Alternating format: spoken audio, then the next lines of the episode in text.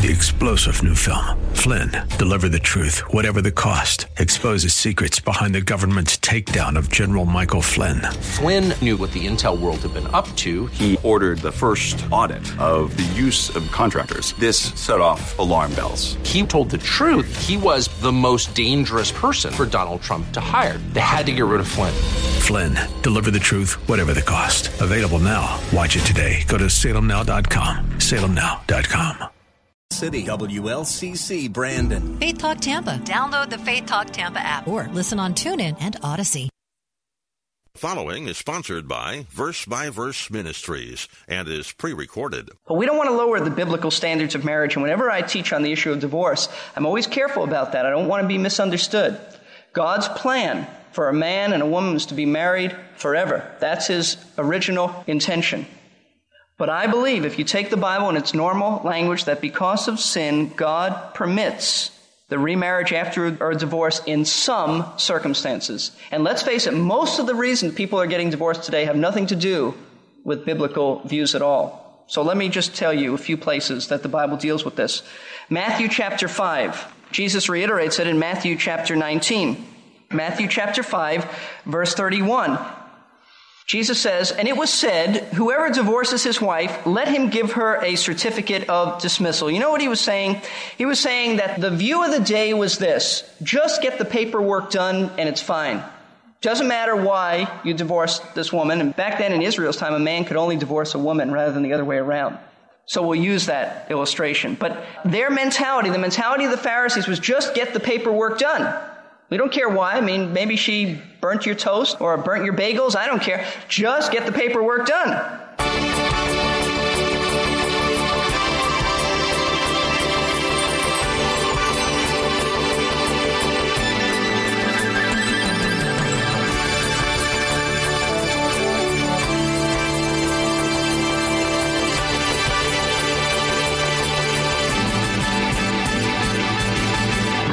Our last two verse by verse broadcasts, Pastor Steve has been talking about marriage and divorce.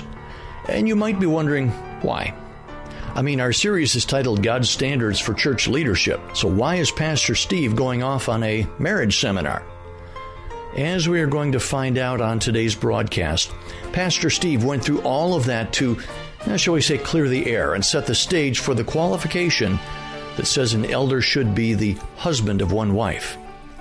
That phrase doesn't mean he has to be married, and it doesn't mean that he can't remarry if his first wife dies. It means just what it says. He's a man who is faithful to one wife. He is a loyal, devoted husband. We're going to find out today this is a character quality, not a spiritual quality. And I'm going to stop right there and let Pastor Steve take it from here. Pastor Steve, they're all yours. I want to be careful about that. I don't want to lower the standards. God hates divorce. But I don't believe that Paul is dealing with it, and I want to tell you some reasons. And I think there are some problems with this view.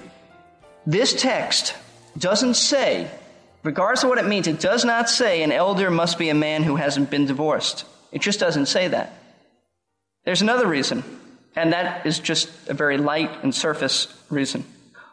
While we don't want to lower the biblical view of marriage, there are very high standards for marriage. In fact, there is a four tape album on this whole issue. It's the first album that I ever did, and if you're interested in finding out a little bit more about this, then you need to get that album and study it. We're just going to touch upon some of these things now.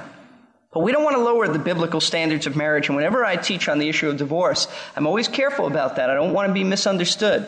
God's plan for a man and a woman is to be married forever. That's his original intention.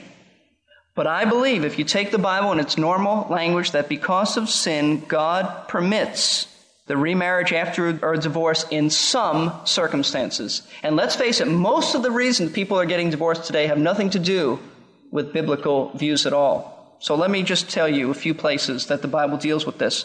Matthew chapter 5. Jesus reiterates it in Matthew chapter 19. Matthew chapter 5, verse 31. Jesus says, And it was said, Whoever divorces his wife, let him give her a certificate of dismissal. You know what he was saying? He was saying that the view of the day was this just get the paperwork done and it's fine.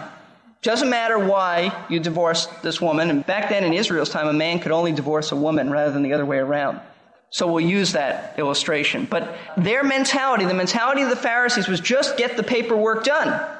We don't care why. I mean, maybe she burnt your toast or burnt your bagels. I don't care. Just get the paperwork done. And Jesus answers that. And he says in verse 32, but I say to you, I mean, the prevailing view of the times may be just get the legality of the paperwork out of the way and it's fine. But I say to you that everyone who divorces his wife, now watch this, except for the cause of fornication or unchastity, makes her commit adultery. And whoever marries a divorced woman commits adultery. What is Jesus saying? He is saying that if you divorce a wife, and the implication being she's going to get remarried. I want you to understand that. I don't believe the Bible isolates divorce from remarriage. The reason the Pharisees and the reason the Jewish people were divorcing their wives was to get remarried. It was not to remain single. They were looking for loopholes to get out of their marriage so they can marry someone else. That's what Jesus is addressing. So what he's saying is, if you divorce your wife and she marries another, you cause her to become an adulteress, to commit adultery but what a lot of people don't realize is that little clause there, except it be for fornication. And if you're going to take language in its normal way, you will have to conclude that except it be for fornication just means that, that he is permitting in the case of illicit sexual relations, the divorcing of a wife and the remarriage. Now, that doesn't mean that God doesn't hate divorce. He still does. But God is saying, in essence, when there is a prolonged, unrepentant sexual sin on the part of a spouse, and it could be, by the way, it's not just adultery. It could be homosexuality, lesbianism, any kind of perverted sexual relationship. If it is prolonged and unrepentant and continued and there's no change of heart and mind, then I believe the scripture is teaching that the innocent partner can divorce and remarry and there is no adultery. See, the real issue here is what constitutes adultery. And Jesus is saying if the marriage was already invaded by fornication, deviant sexual behavior, than to divorce someone in that situation when it is a prolonged thing and then to remarry does not make one commit adultery. Let me give you an example of this, or just a thought on this. In the Old Testament, what happened when someone was caught in adultery? Killed, stoned. For the most part, that's what happened. What happened to the person who was married to that person? They were a widow or a widower, real fast. Do you think God was saying that you can never remarry now? They're left a widower or a widow. Well, just because in the New Testament age of grace, God is gracious and we don't kill adulterers or adulteresses today, it doesn't mean that the innocent party is condemned to a life of celibacy if he wants or she wants to get remarried. God hates divorce, but he's gracious to the victim of fornication by a spouse. There's another area in which I believe the Bible permits it. And understand, we're not encouraging this. We're not saying if you find that your spouse is involved in misbehavior, you go right out and divorce. No, we're just saying what Jesus said. The Bible permits it. And he reiterates this and expands on it in Matthew chapter 19. But if you look at 1 Corinthians chapter 7, you'll see something else. Now this is the chapter dealing with celibacy and marriage and so forth. He says in verse 15 of chapter 7, Yet if the unbelieving one leaves, he means now there are two people married, and you have an unbelieving spouse and you have a believing spouse. Jesus, by the way, didn't deal with this. He dealt with marriage and divorce only in the economy of Israel, assuming that there was two believers here. At least those who profess believers. But Paul was left to deal with the problem of what about a believer being married to an unbeliever? And the unbeliever says, I don't care for this Jesus stuff. I want to split. What do you do? Very real problem in the early church, a real problem today as well.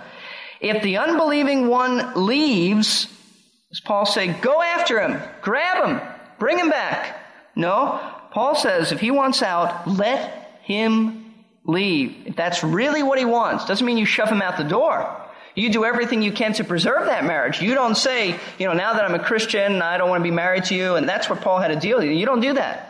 You stay with him. But if the unbelieving one leaves, let him leave. The brother or the sister is not under bondage in such cases. Bondage in what way? Bondage to be married. That's the whole context.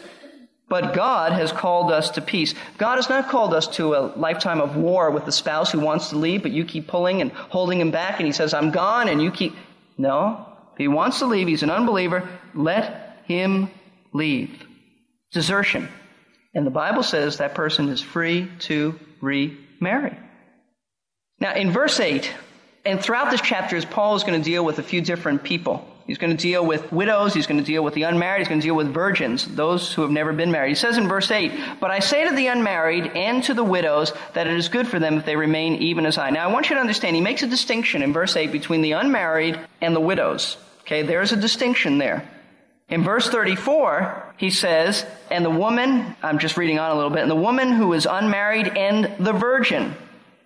Now he makes a distinction between the unmarried and the virgin. The virgin would be those women who have never been married.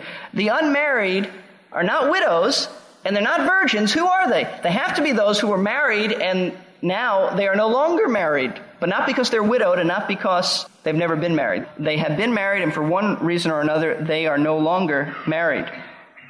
These are obviously divorced people, people who have had their unbelieving spouse depart, that Paul just mentioned in verse 15. These are divorced people who have been deserted, and Paul tells them it's better to get married than to burn with lust. In verse 8, he says, But I say to the unmarried, we could say unmarried, divorced people, that it is good for them if they remain even as I. But if they do not have self-control, verse 9, let them marry, for it is better to marry than to burn. Now, Paul obviously is encouraging these people who have been divorced, who have been deserted, to remarry, which means he is not saying, go get remarried and you'll be involved in adultery. So if you put this all together, what we're saying is there are times when there's been sexual unfaithfulness and desertion when God says it is all right to remarry. I want to say that I believe remarriage doesn't automatically, now listen for a moment, don't jump to conclusions. Remarriage, based on these verses, doesn't automatically disqualify a man from being an elder. Now, let's face it, most of the time, divorces are not for fornication, nor are they for desertion, but if they are, biblically, biblically speaking now, if we're going to have biblical integrity, we would have to say he would not be disqualified because of his divorce if it was in these two situations. If it were other situations, that is a different story. But not these two situations. You see, if they haven't committed a sin by remarriage, then we can't go beyond biblical authority and say they're unqualified to be leaders in the church. Now it could be, and this is what I want you to understand, it could be that they're not guilty of the sin of adultery, but it could be because they fail to manage their families well, their wives, their children, that maybe they push their wife to the brink of being unfaithful. That's a real possibility. If that's the case, then he's disqualified because he didn't manage his family well, not because of adultery. Do you understand that? Maybe he's not a fornicator, but did he mismanage his family so that his wife couldn't take it with him any longer and she left him? That's a very real possibility and one that needs to be explored. But we would be wrong in saying, well, it's because of fornication on his wife's part and remarriage and so forth that he can't serve as an elder. Now, let me just say this too. Let's just assume that we're saying, even if we're saying that Paul is talking about a man being married only once and no divorce and so forth, even if we are, which I don't believe he's saying, but if we are, then the prohibition isn't against a divorced man so much but a divorced man who has remarried. I mean, if you're going to take the view that it's divorce, then he's not really dealing with that. Then you have to say that the problem is a divorced man who's remarried, not the divorce. But I don't think that's the issue at all. Every situation has to be looked at individually. All right, we've said all of that. Now, if the phrase husband of one wife doesn't mean he has to be married, and it doesn't mean that he can't remarry if his first wife dies, or polygamy, or divorce or remarriage, where scripture permits, then what does it mean? We had to clear the air before we looked at it. It means just what it says. He's a one woman kind of a man. He's a man, you know what it means? He's a man who is faithful to one wife, to one woman. He is a loyal, devoted husband. It's not talking about divorce. Not talking about remarriage. It's talking about the man right where he is now is faithful and loyal to his wife. He's not promiscuous. He's not involved in questionable relationships with other women. He's above reproach in his relationship with his wife. It's exactly what it means. It can't possibly mean that he's married to only one woman. I mean, people want to say that. Well, he's married only to one woman. Never has there been anything just married to one woman. Because that wouldn't be a spiritual quality. It's not spiritual to be married. It is just a marital status. These are character qualities. Keep it in its context. There's no virtue in just being married. Unsaved people are married, and that doesn't qualify them for leadership. And there are plenty of men who have been married to the same woman for 30, 40, 50 years, but they're not loyal. Just because you're married doesn't mean that you're a one woman kind of a man. And I might add, it does not mean just sexual loyalty, though that's a part of it. But it means an attitude of loyalty. Maybe you don't have affairs with other women, but you'd like to if you had the chance. You see, Paul's saying we don't want that kind of, that kind of man can't lead. But the kind of man who is qualified is a man who has eyes only for his wife and his wife alone.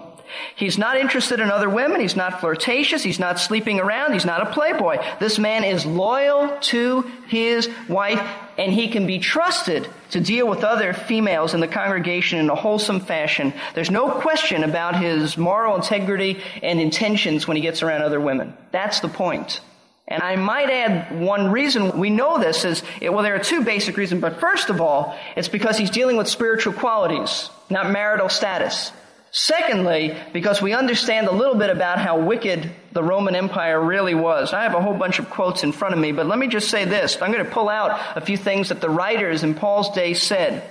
One writer said this. This may sound funny, but I think it's sad.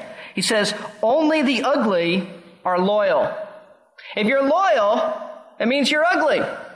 He says this, a woman who is content to have only two followers is a paragon of virtue. One writer says this, when a marriage took place, the home to which the couple were going was decorated with green bay leaves. One writer said that there were those who entered on divorce before the bays of welcome had faded.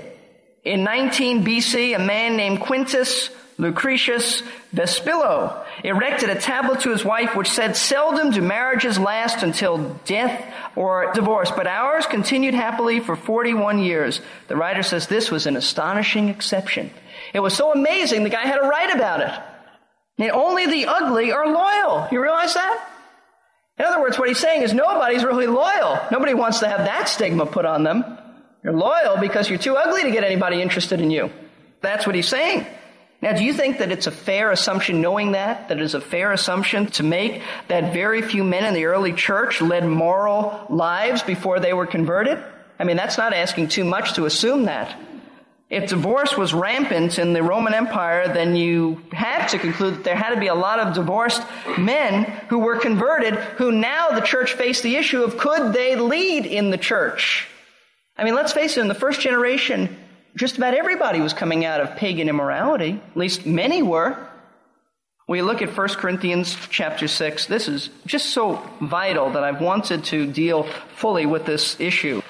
1 Corinthians chapter 6 verse 9 says this, Or do you not know that the unrighteous shall not inherit the kingdom of God? Do not be deceived, neither fornicators, nor idolaters, nor adulterers, nor effeminate, nor homosexuals, nor thieves, nor covetous, nor drunkards, nor revilers, nor swindlers shall inherit the kingdom of God.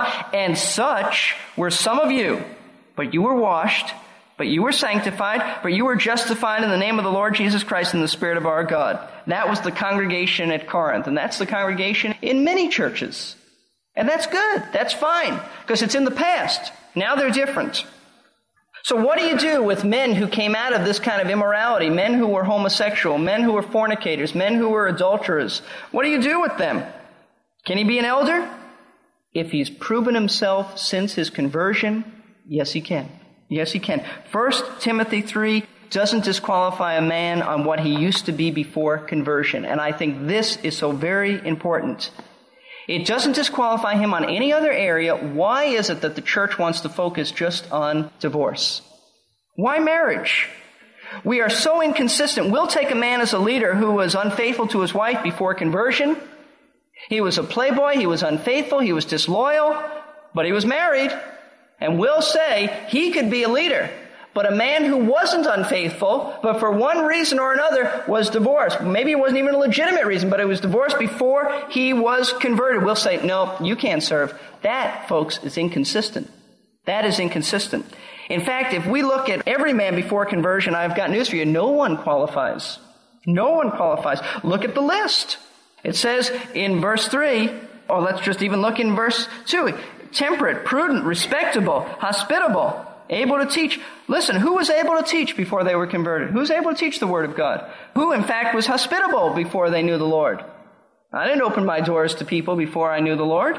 What about verse 3? He's not addicted to wine. You mean to tell me that if a man got drunk when he was a teenager before he was converted, he can't serve as an elder now, though he's 30, 40, 50 years old?